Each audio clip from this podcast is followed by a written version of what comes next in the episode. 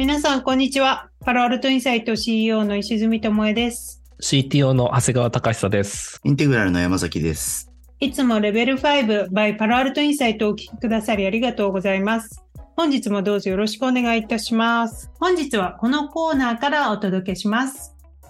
アビタス飯田の MBA 取得ジャーニー。このコーナーは30代からの MBA 取得をテーマにして先月からスタートした新コーナーで今回が第2回目になります。レベル5のスポンサーであるアビタスの飯田さんが実際にこの4月からお仕事をしながらオンラインで MBA にチャレンジしているということで、これまでの学習の進捗や悩みなどをリアルタイムでお伺いしながら、働きながらオンラインで MBA を取得するまでの道のり、実際に海外 MBA を経験した我々からのアドバイスなどをお伝えして、MBA 取得までのドキュメンタリーをお届けするコーナーです。それでは飯田さん、よろしくお願いいたします。はい、よろしくお願いいたします。井田です。どうですか？多分始まってから1ヶ月弱ぐらい経ってるのかなと思うんですけれども。そうですね。私が今、えー履修しているのが会計の基礎とマーケの基礎というところになってまして、で、まあ、これ、両方とも今受講してます。まあ、どちらか1科目でもいいということなんですけれども、あの、まあ、とりあえず両方やってみるかということで、まず両方やってみているというところです。じゃあ、1日のタイムスケジュール的には朝何時に起きてやってるんですか？そうですね。朝は、まあ私、在宅勤務をしてます。なので、そこまで、え正直早起きをしているわけではないんですけれども、まあ、本来であれば通勤している時間帯ですね。例えば、修行弊社10時なので、まあ8時とか9時って大体準備とか通勤をしているはずの時間なんですけど、まあそのあたりにちょっと起きて朝の準備をしたり、オンラインでの受講をしたりというところをやっているという感じです。じゃあ、その朝の1時間でファイナンスとマーケティング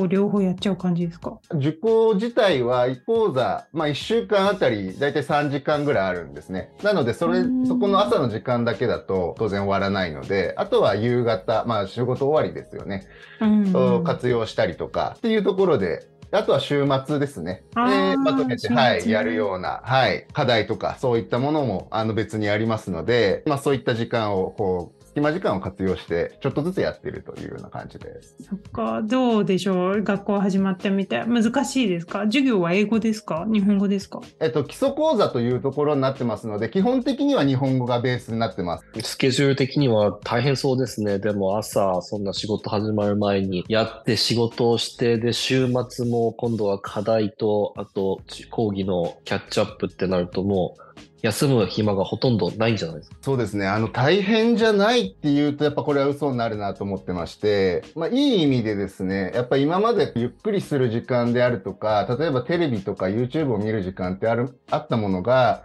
まあ、それがこう勉強時間に置き換わるっていうことは往々にしてやっぱりあります。でそれがこううん。大変かどうかっていうのはまあ人によるかなと思うんですけど、それが生きがいだっていう人は当然、あの、すごい大変だなと思いますし、なんか趣味とか、なんかこう他に打ち込むことがあるっていう人は、あの、やっぱ当然大変だろうなと思うんですけど、やっぱこう、タイムマネジメントが身につけば、逆にそんなに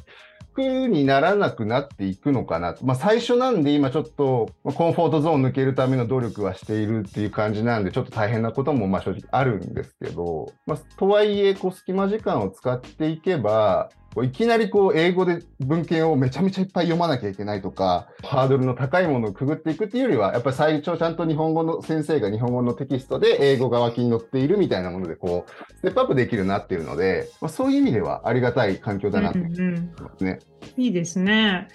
なんかこう、学習する上で悩みとかありますか？これはですね、今までと時間の使い方であるとか、生活のスタイルをやっぱり変えなきゃいけないっていうところで、まあ、正直今隙間時間を活用するって偉そうなことは言ってますけど、あの、初っ端の課題とかですね、あの、提出できてないんですよね。あのなので、隙間時間使っているとはいえ、やっぱりどうしてもこう間に合わないこととか、あとは日曜日に基本的に今、あの、スクールのこの授業自体はあるんですけれども、やっぱり日曜日どうしてもちょっと他のことがあって受けれないっていう時は、あの、その、平日を使って、えー月から土土曜日を使ってやるっていうことなんですけれども、まあ、例えばやっぱりこう、タイムマネジメントが今まだこれからつけていくっていう段階なので、それをこう、例えば朝もこう毎日きちんとこう決まった時間にテーブルにデスクに迎えるかっていうと、まあそうではないので、例えばやっぱり、ね。はい。例えば今申し上げたこうスマートフォンで活用して授業を見るっていう時には、もうあえてこうソファーに座って、日常の延長だよっていうことでこうあと自分自身をこう騙すようなことをするわけですよね。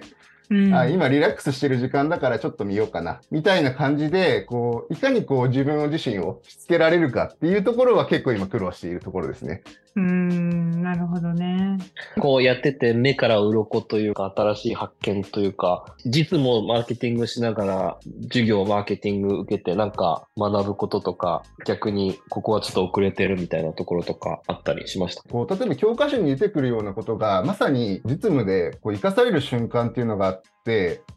例えばそへのこれマーケティングマイオピアという概念がこう教科書ではもう必ずと言っていいほどマーケティングの教科書では必ずと言っていいほど出てくるんですけれども、ま、マイオピアって近視眼的なとか近視、うんうんあの目が悪くて近くのものしか目目に見えていない状態なんですけどマーケティングマイオピアっていう概念、このうちの会社ってあの今め足元の事業のことばかりしか考えてないけどそれって本当にあのお客様のあの将来にわたってこうお客様に対するベネフィットを提供できるのかなみたいなことをこううん自分の中で考えたりするときにやっぱそういう概念がこうそもそも自分の中にあれば巨人の肩を借りるみたいな表現ありますけど、まあ、いきなりそういう境地にこう達することができるなってすごい思うんですよね。ああ、面白いですね。マーケティングマイオピアか。素晴らしい。あとはですね、まあ、ぜひね、次回も聞けたらいいなと思うのが、はい飯田さんご家族いらっしゃるから、まあ、話せる範囲でいいんですけど、ご家族が嫌な顔しないかというか、その家事をね、やらないとか、週末はどっか行こうって約束してたのにとか、まあ、お友達との関係もそうですよね。やっぱそこら辺ってやっぱりね、あの、リスナーの方気になると思うんですよ。まあね、本当に一人だったら、もう自分のためだけに時間使えるけども、はい。そうじゃないから、あの、他にも大切な人がいる中で、そういう人たちとの関係性を維持しながらも自分のための時間をどう捻出するのかっていうのは、はい。まあこれやった人じゃないとわからないことだと思うんですよね。はい。私自身もね、ここら辺はハーバード時代から自分の中でトライアルエラーでやってきたことなので、えーやっぱね、周りの人は絶対味方にしなきゃいけないので、特にこのリスキルを成功させる、そのリモートの環境でリスキル成功させるには、家族をいかに味方に早い段階でつけるかっていうのはやっぱすごく大事だから、はい。そこら辺のね、戦略をぜひ次回はお聞きしたいなと思っております。まだ始まったばかりで大変なとこもあると思うんですけれども、また次の回でいろいろとお話ができればと思います。飯田さん、どうもありがとうございました。ありがとうございました。それでは本日もよろしくお願いいたします。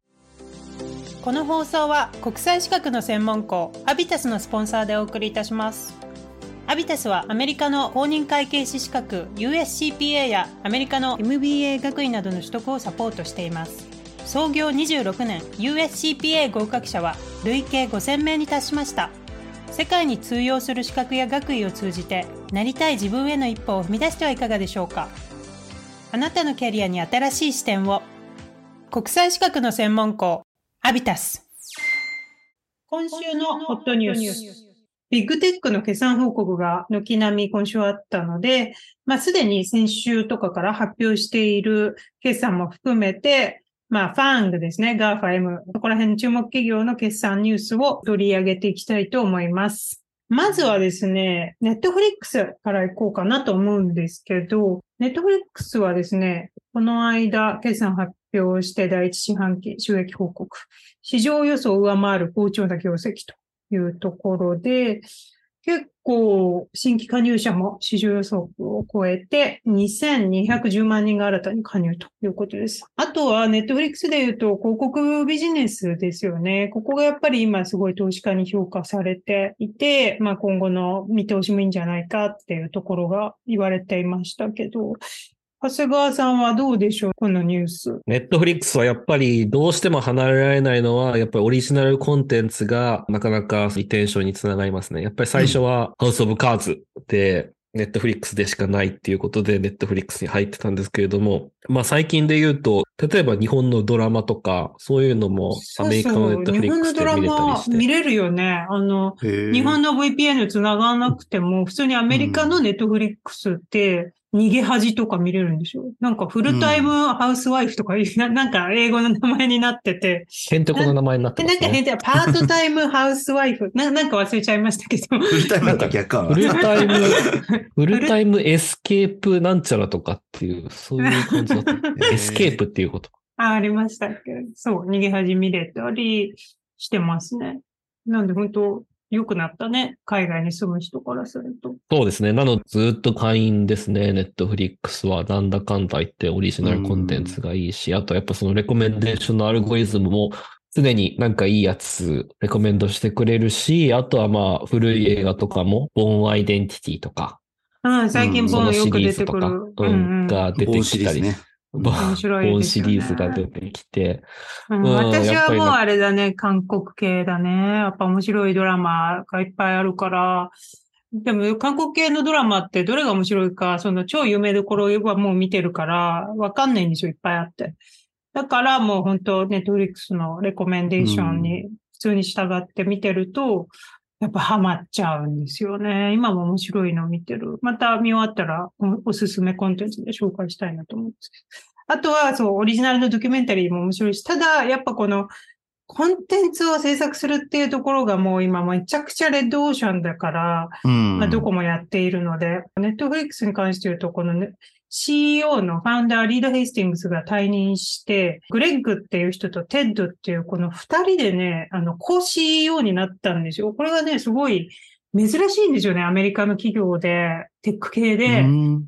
co CEO モデルっていうのへで、ーそう。なんかでも、Google とか、そうじゃなかったっけ？昔。っていうか、創業の時。いや、違います。やっぱラリー・ページが全部やってて、ああ、そうなんだ。はい。やっぱもちろんファウンダーは二人なんですけど、うんうんうん。その、あコ CEO ではないんですよ。ね。そうですね。やうんっぱり、一人が広告のプロで、もう一人がそのハリウッドのスタジオの側の制作のコンテンツ側のプロなんですよ。うんなので、この二人がトップに来たっていうので、このネットフリックスが今後広告ビジネスにかなり手こ入れというか、あの、かなり舵を切るんじゃないかなっていうところが見えるのと、まあね、この co-CEO が本当ワークするのかっていうのは結構業界でも、ブルームバーグとかでも記事になってましたし、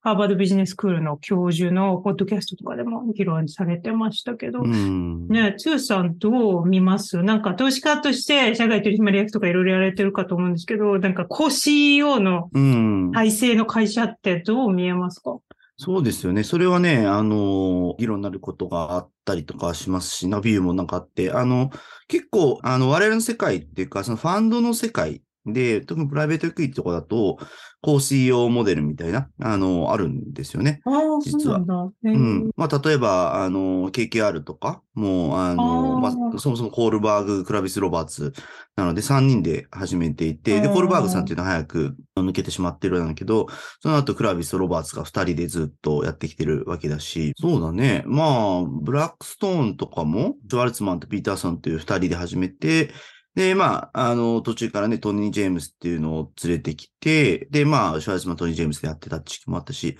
まあ、あの、こうしようっていうふうなね、レベリングだったかどうかわからないけど、二人で会社回してるっていうところとかね。なんかそういうところは、あの、結構あったりするんですよね。だから、うんどうなの、こう投資判断とかそういうやつだと意外と、そのパートナーシップモデルっていうのかな？まあ、うんなんだろう、なんか、プロフェッショナルファームね。う。うんん、まあ、パートナーシップモデルっていうのは、これはあるんだろうなって感じはしますと。で、ただ、まあ、その、高 CEO モデルってやっぱり本当責任が不明確になるっていうところがどうしてもあって、こう、各分野とかで、今みたいな話でね、ネットフリックスのところで、その、広告と、あとプロダクションの方っていうのの、それぞれもうエキスパートがこうでやるっていう形で、なんかいいように聞こえるんだけれども、うん全体の収益責任は誰が持ってるのとか、なんか全体の取りまとめは誰してるのとか、あとなんかそこを利益相反する部分がある、利害、利害が一致しないことあるじゃないですか、プロダクションとうん。ね、うんあの、広告の方とかだったら、なんかそういうところが、あの、なった時にどう調整するのとかで、まあちょっと仲が悪くなったりブレイクしたりするっていうのがなんか産業の方だったらあったりするなっていうのはあるし、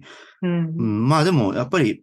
最終的に責任の押し付けないみたいなところとか、誰を追求すればいいのかっていうところが不明確になるっていうのがやっぱり一番あるかなって気がしますね。こう CEO モデルっていうのは。本当ですよね。面白い。ね。なんでこう CEO にしたのか。このアメリカで言われてるのが、やっぱこのネットフリックスみたいな大企業になると、その一人の人間に全ての責任を押し付けるっていうのが、やっぱりもうディズニーのボブ・アイガーとか戻ってきましたけど、やっぱそのあまりにも CEO が力を持ちすぎることによる、うん。まあなんか統治のなんかリスクみたいのもあるし、あとはやっぱ一人の人間に全てのことが本当にできるのかみたいな議論とかあって、このこう CEO が本当にうまくいくならば、このモデルは新しいモデルになるんじゃないかみたいな議論もありましたけど。なんとなく CEO、COO モデルの方がうまくいきそうっていうイメージはありますけどね。やっぱりテック関連だと。というのは。ね、やっぱりその、かなりその先を読んでやっていかなきゃいけないわけじゃないですか。テックの世界って。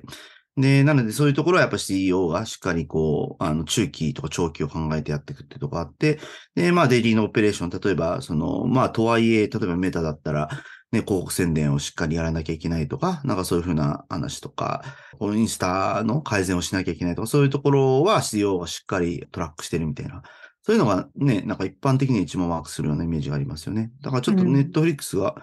ね、CEO と COO って感じでやらないっていうのはなんかちょっと面白いなっていうのは確かにありますね。なんとなくその機能ごとのプロで、個でやるっていうのは、個人的には若干懐疑的ですね。なるほ。ど。うん。結構ね、ネットフリックスってただ、あの、シリコンバレーの本社とハリウッドのオフィスで分かれてるんですよね、すべてが。ああ、ありでが、ちな感じするな、それ。そう、もうハリウッドかなり強くて、プロダクションの。でもシリコンバレーでも技術とかプロダクトとかはやっていて、うん長谷川さんもシリコンバレーの本社見に行ったことあるって言ってて、友達とかもいると思うけど、結構なんかね、ハリウッドのオフィスとあんまり連携があるイメージがなかった気がするけど、どうでした、んんうんそうですね。あんまりハリウッドの話も出てこなくて、シリコンバレーのオフィスはもう普通のテック企業みたいな感じで、ねうあの、んうんうんオープンオフィスでエンジニアがいっぱい座っていて、で、なんか会議室もなんかこう楽しい感じの会議室みたいな感じ会議室の名前が。がさ、映画の名前な、タイトルなんですよね。そうなんです。はい。うんあれめちゃくちゃワクワクする。で、会議室の壁紙も、その映画の名シーンとかがバーンって壁紙になってて、それは結構面白いです。うん、なんか遊び心のあるうんうんオフィスっていう感じですね。まあでもね、なんか、それがより強まるような感じがしますよね。そういう意味でそ今。のね、うん、分けて、だからうんそれぞれで収益の責任を持つっていうセクショナリズム的になってしまう感じはあるから、なんか数年後にそういう問題がもしかしたら起きて、そういうのが良くなかったとか 言われてそんな感じもするし、どうなんか。一方でもしかしたらうんネットフリックスみたいなビジネスモデルだとそれがワークするっていう、あの、このインダストリー、だから独立性を重んじてやった方がいいんだっていうことなのかもしれないしね、プロダクションの方ってちょっと特殊だから。うん、確かに。まあなんか、ワークして新しいモデルを生み出してほしい気はする。私の友達とかでも起業家で、co CEO でやってたけど、やっぱりあの、co CEO だと投資家からなんかこう評価されないから、すごい嫌だみたいなこと言ってる友達とかもいたから、なんかやっぱ co CEO でね、うまくいくモデルがあって、まあ何でもいろいろありだみたいな風になるのは面白いなと思うけど、うんぜひ、ね。ネットフリックスやっぱり CEO、COO、CFO モデルに慣れちゃってるっていうのはあるそかもしれがね、もうなんうんか定番化があるから、っうん。ていうのありますね。まあでもネットフリックスはね、業績が良くなってきたっていうのは、やっぱりコロナからね、コロナが剥がれてバーンと業績が落ちて、で、株価はもう3分の1ぐらいになって、で、今、その3分の1になったところは3分の2ぐらいまで戻したような感じですよね。うん数字的に見ると。だからなんか、かなりアメリカの、なんだろう、こう、こう、社会っていうのが back to normal になって、その上で、なんか安定化してきたみたいな、そんな感じなんですかね。うん。みんな見るもんは見る。るみたいな感じになってるのかな？そうそう。で、ななんか、ズームとか、ペロトンとかコロナ特需って言われてたところ、まあでも、ズームとかもね、結局使うし、有料で。うんうんうんうん。なんかこう、特需はあったにせよ、まあまた今でも定着というか、安定みたいな、まあ優勢時の意味ではありますけど。まあそういう意味だと、ある種、株価がオーバーシュートって、しあの、下の方にオーバーシュートしてたんだろうね。まあコロナからうん剥がれるからめちゃ落ちるって思ってすっごい下がったけど、そこまでやっぱり落ちなくって、本質的な価値はコロナ後も残るっていうところで、まあそこに戻ってきてるってそんな感じなのかね。うん。ま、株価急上昇とかで言うと、今回メタですよね。なんか一気に株価が上がりましたけど、これはですね、デジタル広告の回復で AI 投資が活発化というところで、広告が良かったんですね、今回。売上が予想を上回ったっていうことで、まあね、オンライン広告が、これも back to normal なんですかね。また広告主がこういったデジタル広告を出し始めて、えーブランドがね、いろんなデジタル広告をやるようになったということで、あとはですね、今回メタに関して言うと、マーク・ザッカーバーグも、今まではメタバース、メタバースって言ってたんですけど、今回は50回以上 earnings call で AI という言葉を使ったという、その何回 AI って言ったかっていうのが記事になってるんですけど、マイクロソフト、グーグル、メタはもう50回以上 AI、AI、AI と連呼していたということで、まあ、ザッカーバーグもついにメタバースから AI にシフトしたのかなというところが、まあ、投資家もやっと目を覚ましてくれたかザックよみたいな感じで 評価して、まあ、期待値込みの株価かっていうようにも言われてましたけど、うんねえ、どうでしょうか、長谷川さん。メタバース。もういや、もうだから、やっぱ AI っていうと、まあ今だと、その LLM、あの、大規模言語モデル、それこそ GPT と同義みたいな感じだと思うんですけれども、やっぱり最近この GPT でいろいろと実験してみると、すごいことが起きつつあるなっていうなんか予感がするので、もうメタとかこういった大企業がこぞって AI、AI と言い始めてる理由はわかるような気はしますね。なんか今年来年あたりはもうこの AI 群雄割拠があって、メタバースもね、別に諦めたわけじゃなくて、もうちょっと先送りになったっていう感じじゃないですか。うん。わかんないですけど、うんでも本当 AI はもうやっぱり今の流れ、全部オープン AI に持っていかれちゃうと、まずいっていうのはあるのかなっていうふうに思います。まあ、うんそうだよね。メタにしちゃってるしね。なんかね。なんかこれも変えるっていう話がちょっとあったよね。えまたまた変えるの？あの、社名はどうかわかんないけど、あの、えっと、なんだっけ、あの、上株式市場のあの、ティッカうん、ティッカーシンボル。はメタからまた FB に戻すかも、みたいな噂が一瞬流れてましたけど、うんどうなんだろせっかく定着したのにね。いや、やっと定着、やっと私もうん Facebook じゃなくてメタっていうようになってきたぐらい。日本の、日本の小中学生でさえもメタになったって時知ってたからね。メタになったらしいよ、みたいな。そういうのを話してるのを聞いたけど。まあでも、ー個人削減とかね、そういうところも聞いてきてるんだろうし、やっぱり利益的にね、こう戻り始めてるっていうところが交換されてるんでしょうね。うんう。いや、相当それあると思いますね。やっぱりこのリストラをして人員削減したっていうのはかなり、やっぱりボトムラインに評価され効いてるよてきてるんじゃないね。かなっていうふうにうん思いますね。まあ、あとは、なんとなくね、こうリセッション、リセッションっていう風な感じで、その経済予測的なところで言われてる中でデジタル広告回復っていうのはちょっと意外でしたね。正直なところ、そうですよ。よね。うん。やっぱりうん広告が、それこそ今日もアメリカのポッドキャスト聞いてたんですけど、ツイッターの広告は本当にうざいけど、やっぱりインスタグラムの広告はめちゃくちゃやっぱり買いたくなるみたいなことを言ってる人がいて、うんうんうんうんやっぱりなんかもう本当インスタグラムのプロダクト自体がやっいいんでしょうね。その広告との親和性が高いっていうところ。なるほどねまあ広告主としては、まあ Facebook で出してるのかインスタで出してるのかっていうのはわからないですけど、多分インスタがすごい強いんだと思います。TikTok が今アメリカでいろいろ叩かれててるかああ、そっらか、、それはあるかもしれないね。ここの需要が、はい、その分、あの、インスタのリリールとか、あそこら辺が取ってるっていう可能性はありますよね。確かに、リールはなんかすごい見るね。なんか。あそうですかんどちらかっていうと、Facebook ユーザーがああいうショート動画に入っていくっていう意味だと、なんかリールってやっぱ強いんだなって感じしちゃいますね。どっち見てるかって言ったら、私はリリールをなんかこう、Facebook が勝手に出してくるやつをなんか見たりすることが多いですね。ぶっちゃけ。うんまあそういう意味だと、ももともとの、なんだろうね、Facebook とか、まあもしかしたらインスタで作ってきたる、そのユーザーベースとか、ね、プラットフォームが強いっていうところが、まああるんだろうね、やっぱり。今石さん広告はだからもう結構 Facebook ウィナーっていう感じで、で、まあ AI で言うとクラウドとやっぱマイクロソフトですよね。今回ビッグウィナーって言われてますけど、7%アップですかね、売り上げが。ということで、あの、まあ、オープン AI とのパートナーシップがあるので、このクラウド事業でかなり B2B のお客さんを見つけたりとかしていて、あの、それが評価されているという感じなんですけど、ただこれはですね、面白い記事もあって、ザ・インフォメーションであったんですけど、なんかカニバルんじゃないかみたいな。そのクラウドビジネスで、そのオープン AI ののチャット GPT の API とかをマイクロソフトを通して使える人と、あともう直接はオープン AI から使えばいいじゃんみたいなので、あの、ある会社、えっ、と、perplexity.ai っていう、まあ、チャット GPT みたいなのがあるんですけど、perplexity.ai のファウンダーがインタビューで、いや、私両方ともクレジット持ってるから、マイクロソフトのクラウドを使わなくても、なんかもう直接オープン AI の使えるみたいなことを言っていて、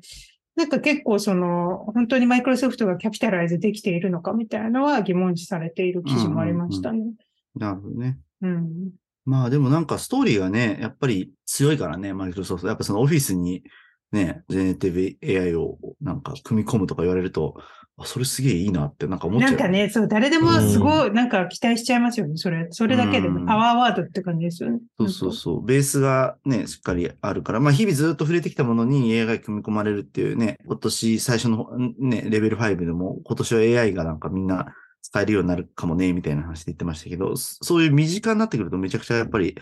なんかよ、なんか変わるんじゃねえかみたいな感じするし、期待感は高まっちゃいますよね。で、実際ね、本当にこんなに使える AI って初めてだと思うからね。やっぱりね、チャット GPT はね。うん、こんなに使えるっていうか、その、誰でも使え、触れられるみたいなね。やっぱりオフィスはもうみんなが使ってる商品なので、それに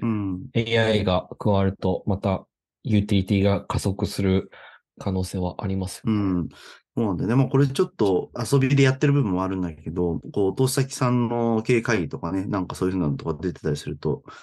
結構こう、その新しいもの好きであったりする役員だけじゃなくて、なんか役員の方とかが、あの、チャット GPT に聞いてみたらこんな感じでしたとか、なんかあの、プレゼンに載せたりするんだよね、最近。ちょっとその会社の雰囲気がね、その柔らかい会社さんとかだと、こんな感じでしたとか言って、それでみんな普通にふんふんふんとか言って、なんか見てるから、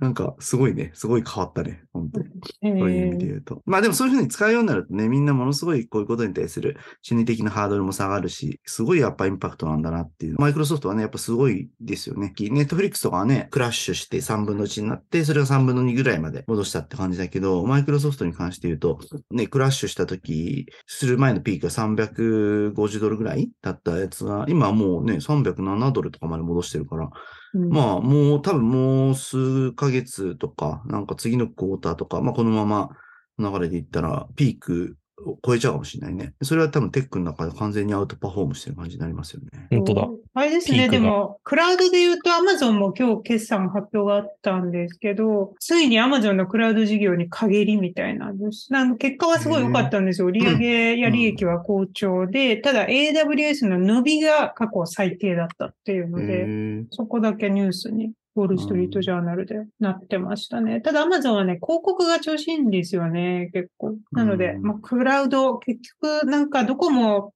人を切りまくって、で、特にクラウド事業での利益率を出そうと、結構マイクロソフトとかアマゾンとかクラウドの人を切ってるイメージがあるんですけど、なんかね、クラウド事業が少し伸びが水を差す結果と本当だね。出てるね、成長なんですけど。まあ、マイクロソフトの方はね、Azure 調子いいっていうふうに出てるのに対して、まあ、Azure って、まあ、クラウドだけじゃないからあれだけど、まあ、ちょっと対照的ですね、そういう意味でね。うん。長谷川さん、これどう思う？やっぱり OpenAI とかが使ってるクラウドがもしかしたら Azure なんで、多分そうそう、クラウドのに行っちゃってるってなるかもね。アプリケーションが AI 寄りになってくると、ちょっと AWS よりは Azure とか Google クラウドの方が使われるレートが高いのかなっていう感じはしますね。なるほどね。面白いね。AWS って単品で見てたらやっぱりね、最強って感じだったけど、ちょっとジェネラティブ AI とかいろんなのが出てくると、そこにクラウドの方にも影響出ちゃうんだっていうのは、ちょっと面白いですね。そうなんですよ。だからなんか、で、クラウドが多分一番大事だから、まあ、利益率高いし、なんでね、この、で、一回ね、クラウドってやっぱインフラなんで、スイッチされちゃうと、なかなかね、その人を取り戻すっていうの難しいから、まあでもどうなんだろう。長谷川さんはその Azure とクラウ AWS 両方、両党使いみたいな、それもありですかね？実務的に、その開発者として。そうですね。やっぱりよっぽどそういうプラットフォームに縛られたくないとかって言ったような理念を持っているファームだと、なんか2個のクラウドに分けるとかっていうのは聞いたことありますけれども、でもやっぱりコスト効果っていううん。意味で言うと、やっぱ1個のクラウドに絞った方がいろいろとえーコスト的にはお得だし、あとやっぱりそのテクノロジーのスタックを、やっぱりそれぞれ AWS とか Azure とか違うテクノロジーなので、うんあの、それぞれやっぱちょっと使い方をゲームに例えるとなんか Xbox と PlayStation みたいな感じで、ちょちょっと微妙に違い、同じものなんだけれども、同じゲームをやるっていうものなんだけれども、やっぱりちょっと微妙に使い方が違うみたいなところがあるので、やっぱり一つのクラウドに集中するファームの方が多いと思いますね。なるほど。あとあれだね、自社製のチップの開発なんかも Amazon 発表してて、じゃあ C が、CEO の。これはね、確かね、メタもチップの開発やってるとか発表してて。ここら辺もなんか本当にもう GAFA でみんなで競争してる。でもこれはもう Apple が多分一番勝つんじゃないかなとは思うけど。うん。まあどこもまあでも完全になんかあるんですよね。やっぱりその AI に向いたチップとかね。なんだろう、普通にチップって言ってすごい小さいイメージがあるじゃないですか。はい半導体チップっていうと。なんだけど、AI に向いたその専用のものを作った方がいいっていう流れは結構前々から出ていて、そういう、そうするとこの、なんかこの、なんだろう、こうピザみたいなデカさの？チップとか？え？そんな大きいの？でそういうのを、あの、AI のおデータセンターにはこういうの方がいいんだみたいなのをやってるベンチャーとかもあったりするし、まあ基本的にね、これまでって、その既存のものをどう使うか、例えば NVIDIA の GPU だってもともとゲーム用のやつだったものを、あ、これなんかこう AI の方に使えるじゃんっていうことで、ね、NVIDIA がめちゃくちゃ伸びたっていう話だったけど、うん。まあそこに対して AI ドリブンで考えられた、そのチップみたいなのを作ろうっていう半導体の方でも動きがあって、ね、アップルの方、アップルはね、それに結構早い段階で気づいて、それでね、自分たちでチップをこう、MacBook とかそういうの向けに作ったわけだけど、なんかこう AI をやってる人たちはそこに力を入れ始めてますよね。ねほんとそう。うんオープン AI とかもチップとかに手出すんですかねどうなんだろまあ、日本だってね、あのプリファードとかがね、まさにそういうのをやり始めてるからね。チップを作るって、チップをデザインするみたいな感じになってるからね、AI 用の。うん非常にそこもちょっと面白いし、そこがなんかどういうふうに変わっていくの？例えばその中国とかもね、そのいろいろ NVIDIA のチップ買えなくなってるっていうのが、はい、超ハイエンドのやつはね、出てきてるわけだけど、じゃあまあそれを自分たちでなんか AI ドリブンのやつを作るとか、そういう動きは多分やってるんだろうしね。ねそうしない、自己調達しないといけないからね、そういうんだと。チップにクラウドに AI にということで、なんか垂直統合、うんその全部を持ってる会社が結局は勝つのか、あとはえ販路ですよね。だからまあそういう意味ではマイクロソフトは法人営業強そうだし、うん。まあメタだったらメタで B2C とか広告持ってるし、Google もなんか頑張ってほしいし、という感じで、なんかいろいろ面白そう。今後また、うん、でもね。やっぱ Amazon もね、なんかあるわけですからね。ね明らかに強いプラットフォームだね。あるある。だから、まあ、AWS とはいったってまだ一番大きいシェアだと思うから、うんクラウドで。伸びが鈍化したっていうだけなんで。なんかまたでもね、テックがまた明るいニュースが、まあ明るいっていうか人を切りまくって結局株価が上がってるっていうところは、あの、多かれ少なかれあるとは思うんですけど、でもまあ、また株価が上がればいいニュースも出てくるし、うんエキサイティングですよね。今週のおすすめコンテンツ。今回のおすすめコンテンツは長谷川さんお願いいたします。はい。今回はすごくいい ebook を見つけたのでご紹介したいなと思います。タイトルが Make Something Wonderful で、スティーブ・ジョブズの言葉を、まあ、インタビューとか、スピーチとか、プレゼンテーションとかをまとめて、彼の言葉からスティーブ・ジョブズのことを語ろうって言って、まあ、スティーブの奥さんであるローリンが彼のいろんなその言葉を集めて、公開されてないものとかも含まれるんじゃないかな。もう入れて、スティーブ・ジョブズのバイオグラフィーみたいな感じで出版しているので、ebook で無料で出るので、ねえ、無料なんだ。book.stevejobsarchive.com であの読めますので、ぜひ、はい、見てみてください。すごく面白いです。えーなんか心に残った言葉とかあります？やっぱり印象に残ったのは、スティーブがスタンフォードであの卒業スピーチをしたっていうのは、ま前のポッドキャストでも話したと思うんですけれども、やっぱりそれをするための準備として、どうやって準備してたかっていう、その履歴と裏して、話彼はうん裏話で、なんかその自分の言葉とか自分が思いついたメモとかを自分に E メールしてたらしいんですね。うんで、そのメールが発表されていて、やっぱり最初のドラフトと最後に言ったスピーチが全然違ったので、あの、すごい驚いたというか、はい。なんか最初のドラフトは、私でも若者に言いそうな、言いそうな内容がいろいろと書かれてるな、みたいな風に思って、で、やっぱそ、そこからいろんな、あの、遂行を重ねて、え、あれって最終的何？なスティーブが全部作ったの？なんかスピーチライターとかがいたんじゃないあ、全然全然自分でやっぱり書いて、えー、すごい。で、自分にこう、E メールで送って、で、これじゃ違うとかって、6ヶ月くらい、うんもうずーっと悩みまくって、えースタイルもスティーブらしくない、こう、読み上げるスタイルだったのも、結局最後の最後までずっと遂行してたから、なんかその日の当日の朝とかに変えたところとかもあったらしくて、それで結局その原稿をよ読む形みたいな感じでスピーチをしたっていう。いやーそれいいね。読みたくなる。その最初のバージョンからさ、Stay Hungry, Stay Foolish は入ってたの？入ってないんですよね。途中から入ってくるんですよ。はい。なるほど。はい。すごい、スティーブが6ヶ月もかけて作り上げるなんて。いや、それはすごいわ。いい話ですね。そうですということで、誰でも読めるんだね。日本でも多分インターネットで読めるっていう感じで。そうです。えうん英語ですけど、はい、誰でも読めます。ぜひ、リンクをじゃあ貼っておくので、興味がある人は読んでみてください。さて、早いものでお時間がやってきました。この番組レベル5 by パロアルトインサイトは毎週木曜の朝に公開します。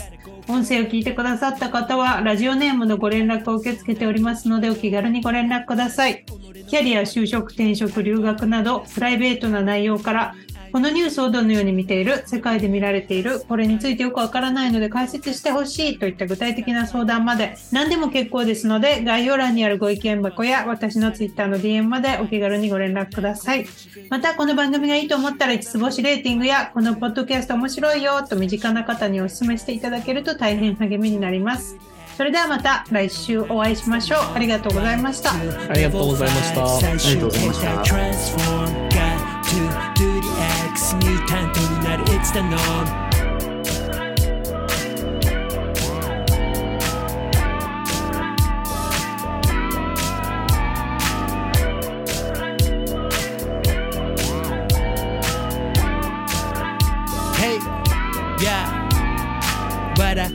書いてて終わるそんだけじゃ得られん。本当の W から Do what you need to do どっかで上げてく My value この先行ったら絶対ある壁。それ越えてく天気は晴れ。どうもみたいに開いた口。みんな驚きこれ毎開いた口。今出たアイディアすぐ検証実現フェーズへすぐモーション。キラーメンタル持ってりゃいらない事例に前例は全部が無用。One, two, level 5最終形態 Transform